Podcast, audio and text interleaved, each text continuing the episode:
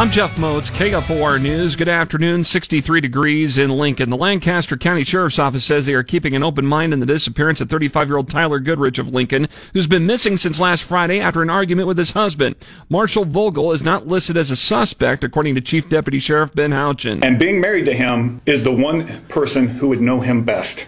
And that's the reason why we continue to need to talk to him. Sanford Pollock, Vogel's attorney, said Tuesday in a statement to the sheriff's office, quote, from this point forward, please make no further efforts to interview my client, as I have instructed him to give no more statements to law enforcement, end quote. Authorities are still searching around Goodrich and Vogel's home near Southwest 9th and West Burnham. Lincoln police have released new information into Tuesday night's deadly crash between a westbound motorcycle and an eastbound SUV waiting to turn left at 70th and Nebraska Parkway. Captain Todd Kocian says the motorcycle continued through as the traffic light was changing. The light was changing. It was yellow. Traffic was slowing for the yellow light, and it would be changing to red next. The 21 year old motorcyclist from Minnesota died at a Lincoln hospital. The 51 year old woman driving the SUV was treated for minor facial injuries.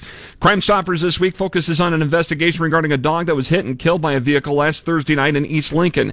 LPD forensics technician Becky Keller says the dog, a one year old puppy, reportedly saw another dog and ran into the street, at which time a white or light colored Subaru Crosstrek struck and killed the dog. The driver, we didn't get any images of them, but they, they did stop briefly, and a white female passenger exited from the car before getting back in, and they left the scene of that accident there. More this is up at KFORnow.com. Sherman Field has new artificial turf on the infield and natural grass in the outfield. It's part of the improvements to the stadium that's home to high school and Legion baseball in Lincoln. Parks and Rec Director Maggie Stuckey Ross told Lincoln's Morning News on KFOR this week upgrades had to be made. We're seeing less play than we typically would because of the conditions, and um, I'm thrilled to report that we were able to find the funding and, and make that happen. Part of the improvements include a new drainage system.